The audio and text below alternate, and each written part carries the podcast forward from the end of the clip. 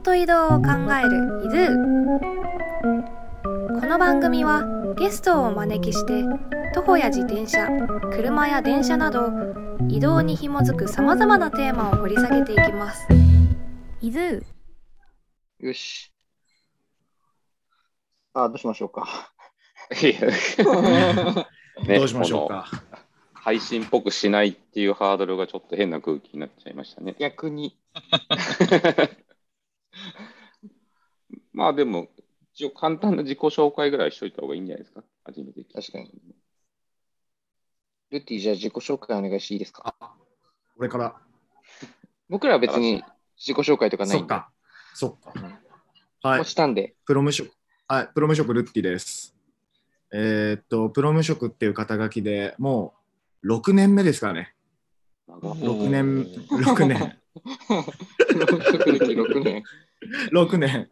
すごいわ。はい。まあ、その規定の、何か特定の職業をあんまり規定せずに、まあ、こう、うんふらふらと行き当たりばったりの人生を、えー送っています。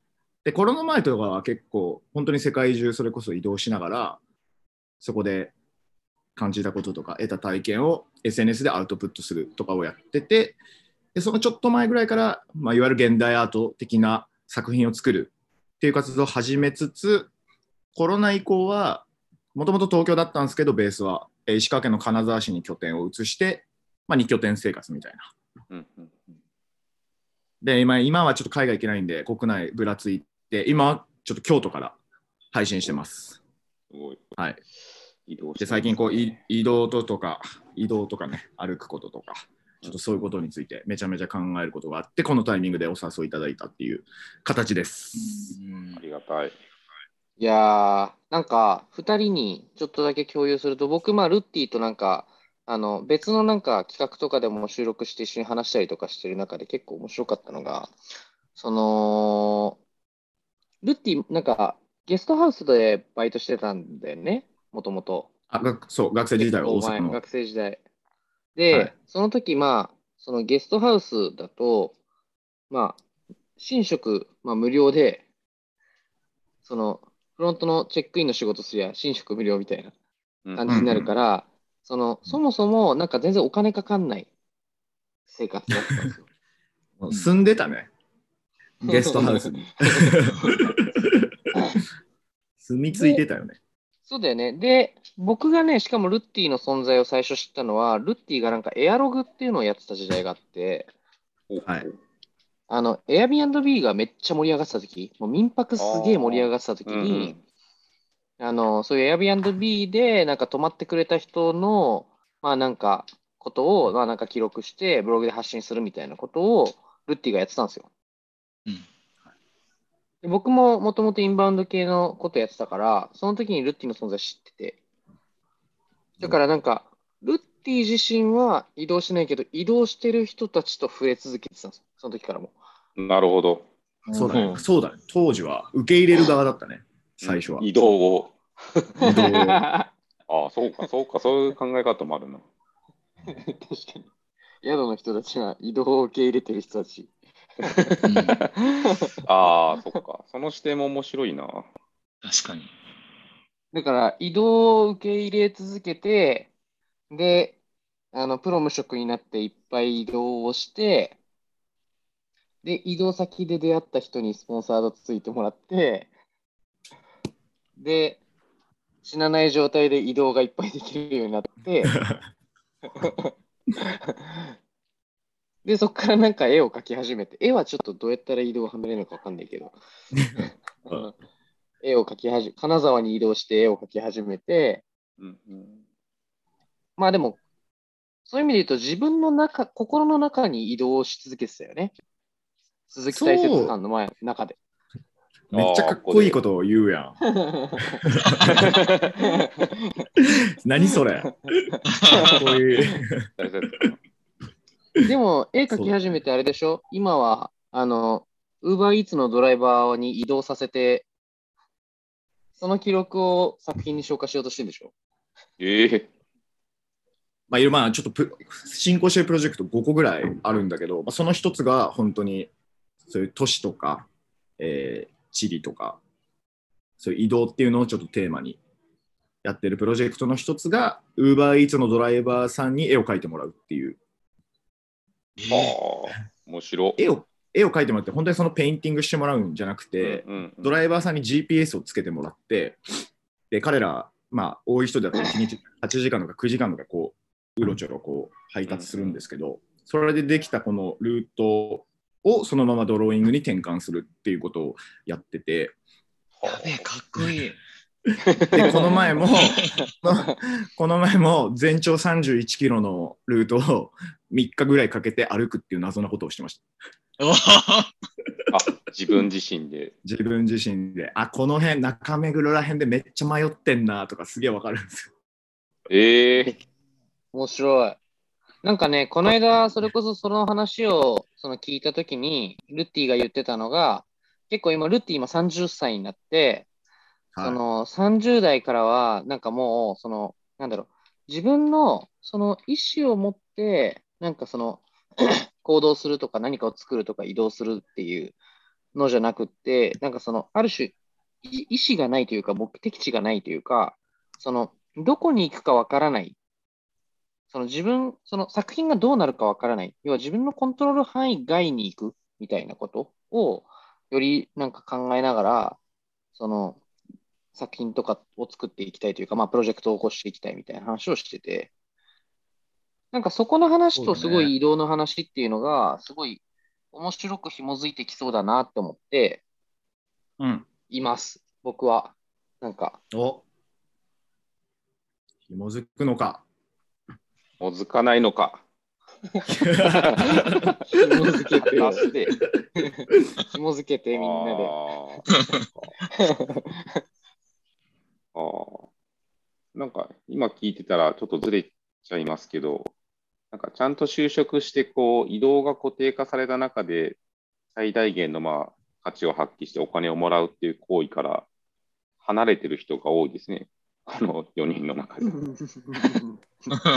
確かに確かにね、やっぱり、まあ、いわゆるこう、ね、会社員となってこう週5で満員電車に揺られてるともう移動自体をこう動かせるって発想がどんどんなくなっていきそうだな。 あー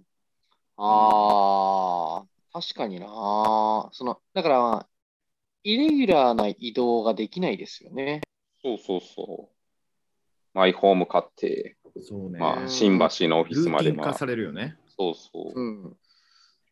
ここから外れてる移動をちょっと面白がれるというか。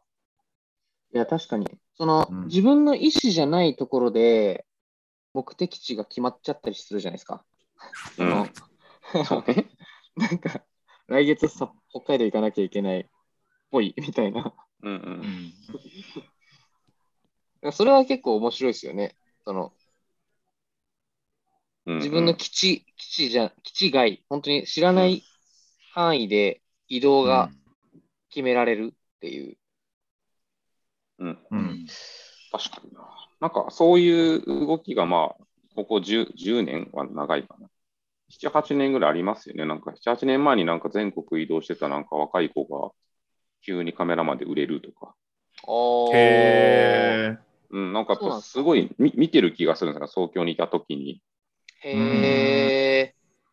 僕が逆に会社に通い続けた時にそういう人たちを見てると、あそんなフラフラして大丈夫みたいな。っうんて思ったらやっぱ全国でそういう関係性と価値とか景色を見てきて、うん。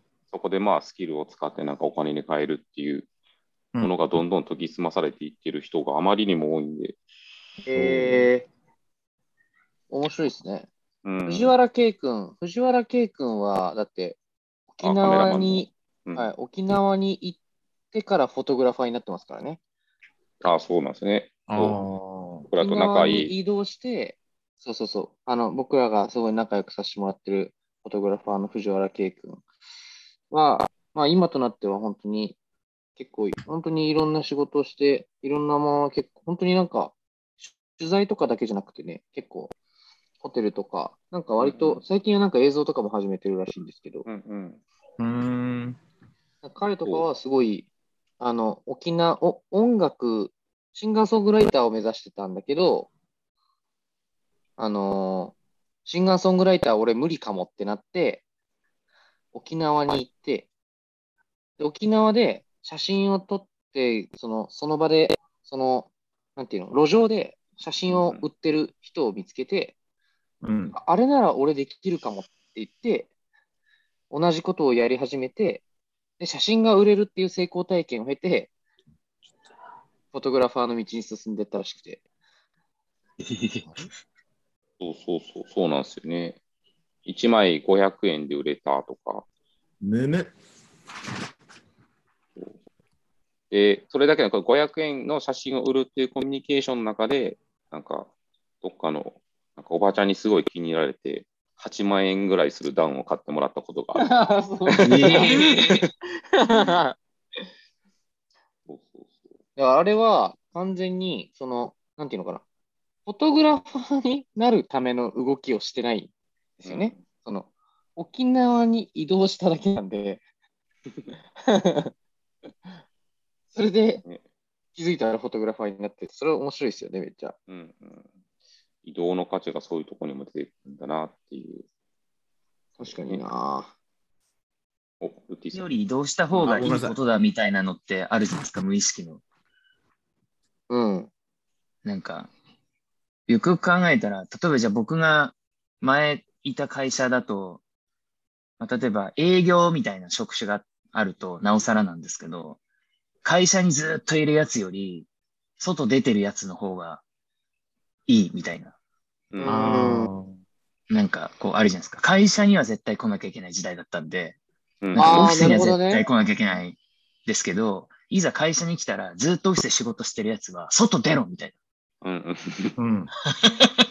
なんか、足で稼げとか、よく言うじゃないですか、うん皆さん。営業う、んよく言うっすよね、それ。うんなんか、足、営業は足で稼げ、売り上げは足を動かす動かないと稼げねえみたいな。 うんうんあれって、ね、こう、新卒の頃って、えー、 っていう思いな がら、なんかアポも取れてない、いいから出ろみたいな。うんはいはいはい。結構昔の、ね、今知らないですけど、当時僕が新卒ぐらいの時って、とにかく外出て、人立ってこいみたいな。うんうんああ。あれ面って白いっす今ね思うと、必ずしもね、間違ったことでもないうん実際やっぱいろんな人と無理やりあ、なんかね、歩いてみたら新しい発見があって、ここ入っ、じゃあここアポと、アポもなしに入ってみようってとこで、なんかね、案件取れたりとかって、たまにあるじゃないですか、そういう人たちのサクセスストーリーで。うんうんうん。そう移動が伴ってるなっていう。うん。だからあれか、その移動の、移動した方が間違いなく不確実性の多い人生には出会いやすいですよね。うん、うんそういうことなんだろうね。みんな移動した方がいいな。みんな移動しちゃうそういう、そう、 まあこれ終了だよ。そうこれ結論出た。なんか面白い。どんどん移動、移動鏡みたいになってくる。移動やってる と。まあまあまあ。そういう価値観やから。うんうん。移動すごいなって。うんうんただ言ってるだけだとだダメやから、この。全体もっとね、分解していくと。。まあいろんな移動がありますね、えールッティさん的になんかこう、あの移動良かったなとかあります。ああ。あの移動良かったな。急にエピソードトーク。あの移動あったから今こうなったなみたいまあ、間違いなく移動って言ってのいいかわかんないけど、大学4年の時のニューヨークの留学、な。うんまあ、それが初めてこう僕が島国からこう出た経験、初めて海外に行った経験で、とかな、なんやろ、あと僕、関西大学って大学も行ったんですけど、あのまあ、それも地元石川県から大阪に、えー出てくるとかうんうん、なんて言うんだろう。で、その大学でそんなダンスとか真面目にやる気なかったんですよ。ずっとブレイクダンスやってたんですけど、うんうんうんうんサークルって、まあ、適当に練習して飲むぐらいなのかなと思ってたら、その大学に入ってみたら、結果めっちゃみんな強くって、自分も熱中するとか、ああ、なるほど。で、挫折体験があって、えーちょっと逃げるように留学したんです。もう早くここここからどこかに行きたいと思って、逃げるようにニューヨークに行ったんですよ。うーん。ニューヨークを選んだ理由も、なんか積極的な理由があるわけじゃなくて、なんかうんうん一応世界一の都市行っとくかぐらいな、本当何も目的にたら、結果その環境で、なんかすごくまたダンスに救われて、今の価値観が形成されていくとか。う。うんん。で、大阪の大学出た後、東京に行ったら、えーなんかそのさっき紹介してもらった AR ログとかそういうブログとかそういうものにつながっていく。だからなんか、あんまここに行こうと思って移動ってあんまないんですよ、正直。ああ。うん、うん。無目的に移動した先で、で結果その環境に自分が馴染んで、そこでなんか自分ってものがなんか醸成されていくみたいな。うんうんうんうんうんだから最近あんま自分の主体性とか意思ってあんまそんなに尊重してなくて、うんおほほまあ、とりあえず面行く白いよね。うとりあえず行んっ。ちゃう。うんあのなんか人って本当環境と習慣の奴隷だなと思ってて、うんうんとりあえず行っちゃおうみたいな。うん。うん、で、今もこ今回京都、あんまそんな長くいるつもりもなかったんですけど、来たらたまたまアキさんと電話したら、あ、今なんかいるよってなって、はいなんかパーティー誘われて、また昨日もいろんな友達が来て、今横でもなんか30人ぐらいでなんかやってるんですけど、誕生日ええ なんやろな。うん、でもなんか移動し続けたら結果そうなるみたいなことが多いですね。う。うんうんんうんううんん。なんか移動のコツというか、なんか実感値みたいなのが高くなると、どんどん行けばなんとかなるやっていうのが出てきますよね。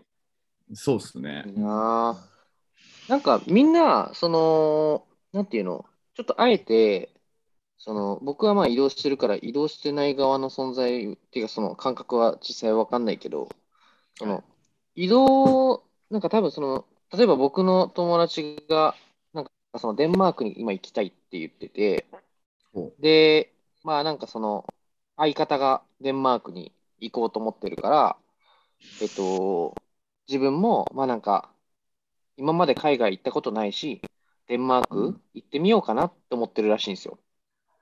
うん。で、まあ、僕からする、僕らからすると多分その、え、いいじゃん、絶対行った方がいいよ。で、しかも話を聞けば聞くほど、行った方がいいんですよ、絶対。うん。そういう別に自分の意思を持ってなくても、相手が行くから自分も行くぐらいのノリでも全然いいぐらい、なんうんかうんうんその子が行く理由がすごいあるなと思ったんだけど、うんその子からすると、いやでも、やっぱり明確な目的だったり、そこで何するかってのがないと、なんか、うまく過ごせないかもしれないっ出た出て思ってんだよね。なるほど。うん。だからさ、その移動に慣れてさ、移動してるやつらは移動先で何してんのっていう、その うん何したらそうなんのっていうのをうんうんみんな知りたい気がするんだよね。うん。うん。なるほどね。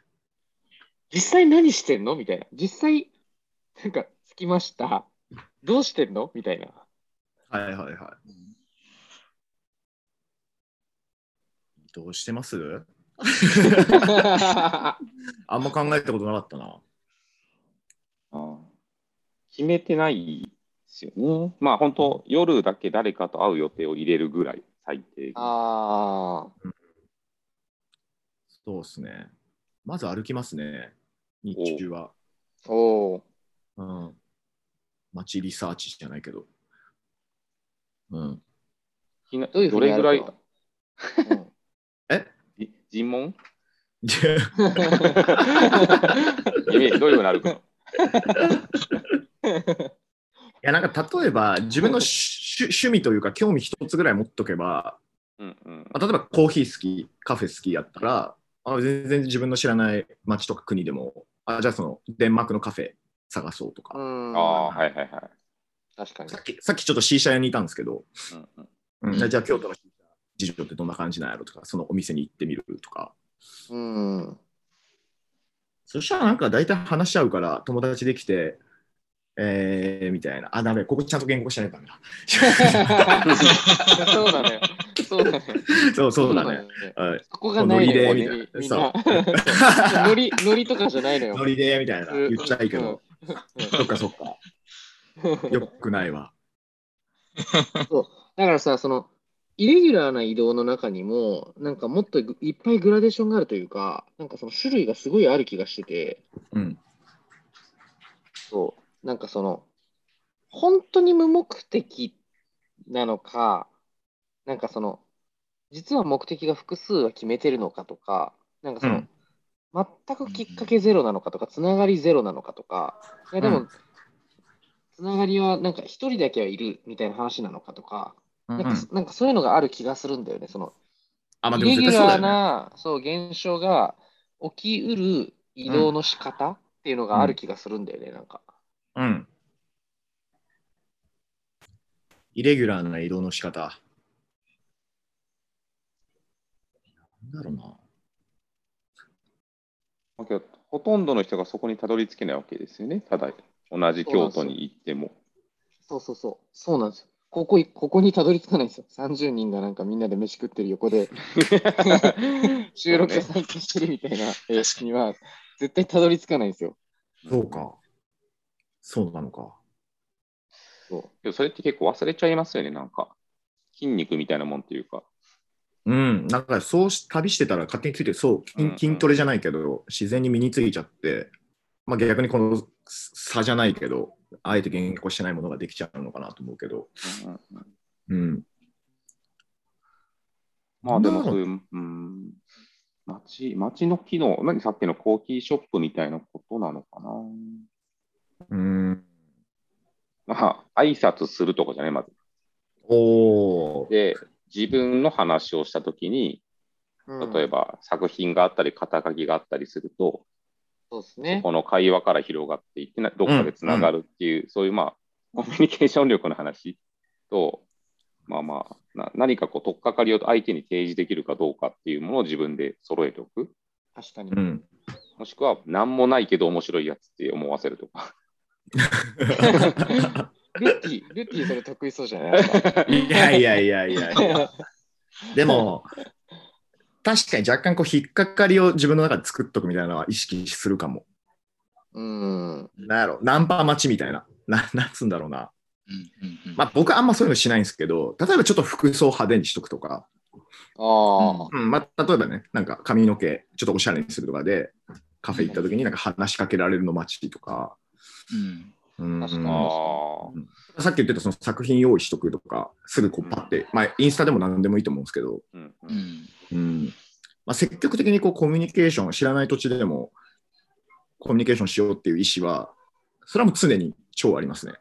うんうん、ああ。確かになんか、今だったら結構、まあ、京都だったら、棒っていうね、かっこうんいい、うんううんん。まあ、アート系のまあカルチャーショップがあって、はい棒のキャップをかぶってれば、どどこかの街に行くと、あ棒好きなんすねっていうこう会話のー糸あ口うんうんは作れるから多分みんな来てる気もするし、あ。確かに確かに。そうっすね現地で見つけたお店で物を買う。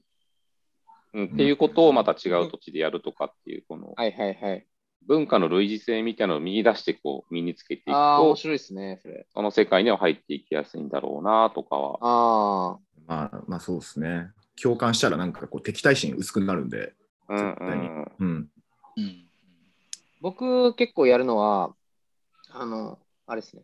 2泊3日とか3泊4日とか、その、何何泊かするときは、えっと、もう狙い、狙い撃ちで、えっと、決めたお店に連続で通うとかやりますね。はいはいはいはいはい。出た。出た。これ何出たの い出たやいや、これはまあ常連になるコツの一つ。うん。うん2日、連続3日連続で行くやうんつ。あ、いやこれはそれってめちゃくちゃすごいいいっすよねいいね。うん。いやー、匠君ってこう、狡猾やね。戦略的にやってる。あんなところに。え、え、じゃあそのまず最初に行くその一つのお気に入りの店は、それはもう事前に知ってた店なの。ああ、確かに。えっとね、場合による。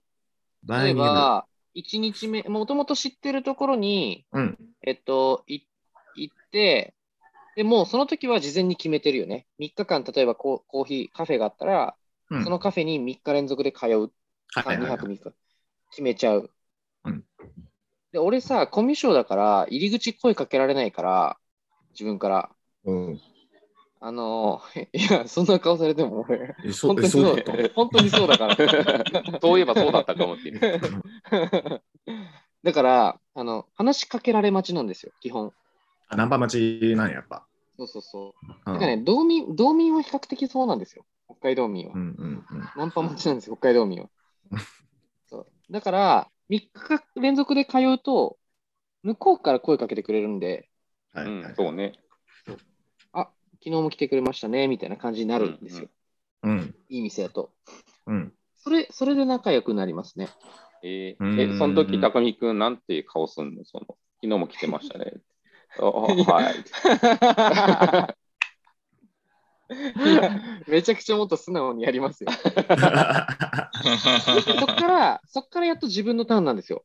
もともと知ってたら、あそう、めちゃめちゃそう、もともと知ってて、実はとか。うんうん、あとはなんか知り合いから聞いてて、みたいな話をやっとできるんですよ、そこで。うんああ、そっか聞かれて初めて。なるほどな。そそれめっちゃやってますね。それやると、結構そっから、そっからは吉名力ですよね。その、うんうん、流れに。乗っかり続ける。その、うん今日の夜こう、こう飯食うんだけど来るって言ってもらえたらもう、お、行きます。だから予定が空いてるってめっちゃ大事かもしれないですね。あーそう ね。戦略的余白ね。敵を吐くっていうこと。あー戦略的余白ですね。イルーに欠かせないのは戦略的余白であ る。これ一個いいエエッセイの テーマにもなりそうなキーワードだな。えだって皆さん絶対、いわゆる旅行みたいなのあんましないタイプですよね。ああ、まあ僕はもう全然バそうッでクすパよッカーね。とかしてないですし、むしろ旅もそんなに得意じゃなかった方なので、はただまあこれは結構あの、ね、ルッキーさんも仲いいその下田哲也っていう僕の前の会社の社長にはいはい、。その旅の面白さとそういう偶発性の高いようないうん場を引き寄せるなんかやり方みたいなのを結構目の前で見てたんで、おお。そうそれを結構インストールして自分なりに地方に置き換えて解釈してやってるとかめちゃくちゃあるんですよね。ちなみにどういったのがあるんですかそれこそ2、3年前にその下田哲也と三会社辞めて割とちょっとギクシャクしてた関係はいはいがはあったんですよね。一時期はいはいで、ちょっとこう、雪解け水じゃないですけど、なんかこう、打ち解けてきて、い。うん久しぶりちょっと旅でも行くみたいな。おーえタイとベトナムを10日ぐらい一緒に回ったんです。おででも、最初ベトナムに入って、ホーチミンでー、うん。久しぶりじゃないですか。ううんん。 まだ気恥ずかしいんですよ。あめちゃくちゃ移動はしてるけれど も、なんか気恥ずかしいって時に、下田哲也、下や下やんが、ツイッターでなんかこう、今から飲める人ホーチミンでいますかはいはいはいはいってはい。地元、いや、えっとね、日本の大学生かな、うんまあ、就職して1年目みたいなうん男の子が反応してくれて、ええ。え彼と3人で、 まあ、日本っぽい居酒屋で、ずーっとそのホーチミンの話を聞くみたいな。はいはい。えそうそうそうそう。間にこう入れたな。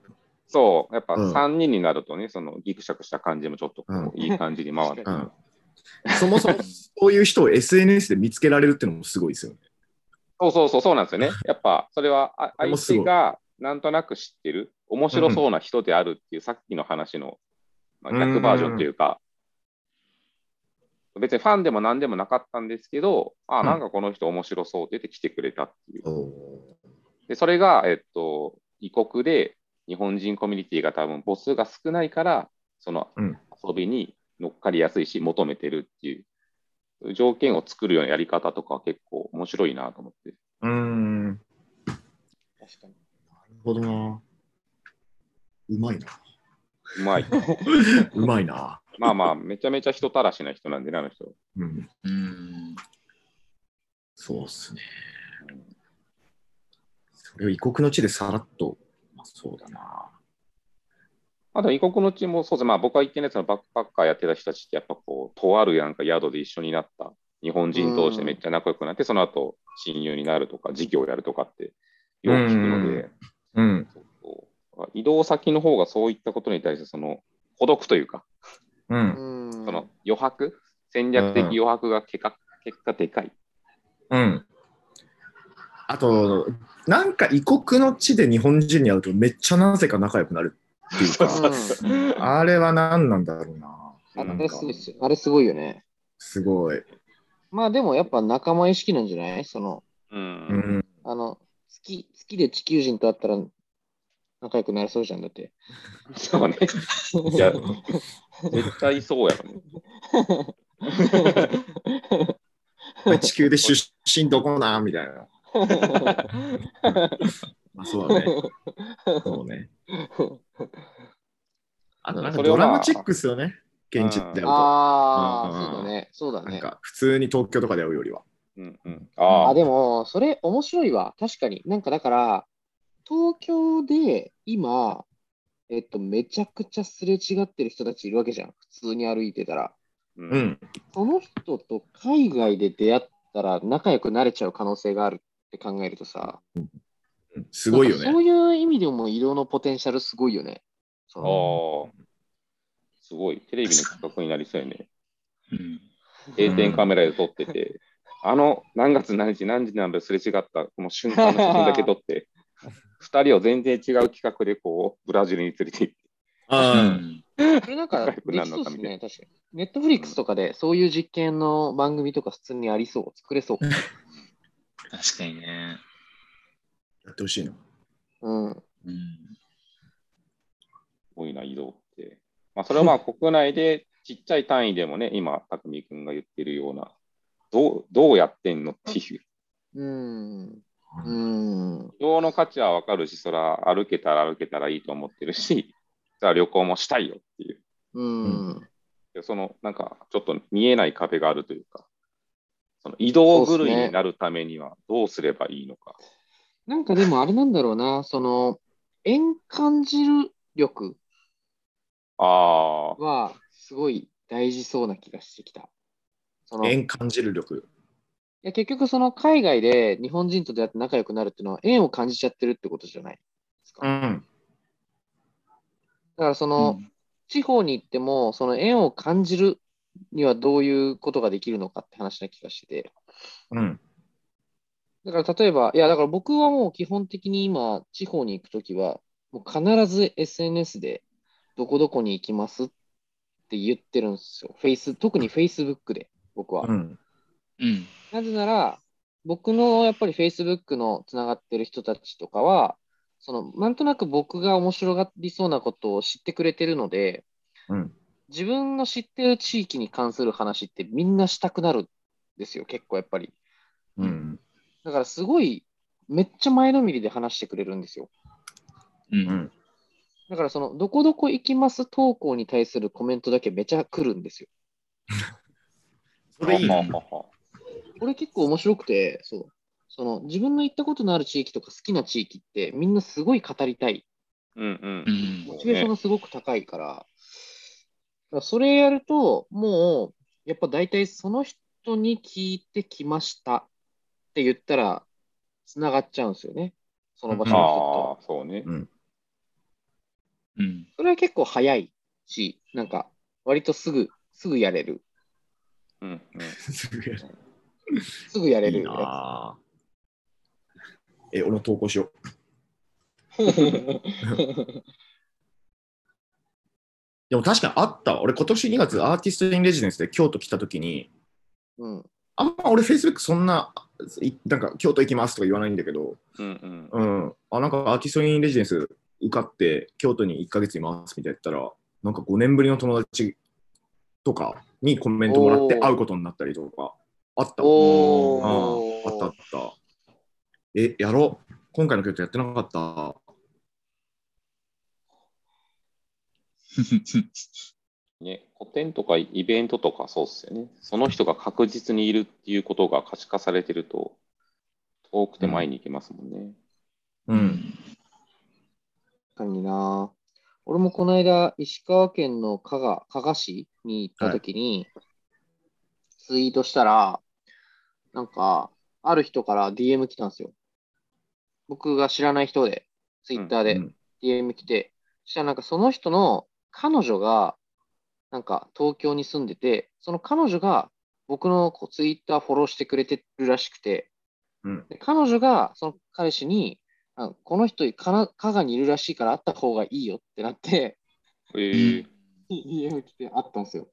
あったの会いました、会いました。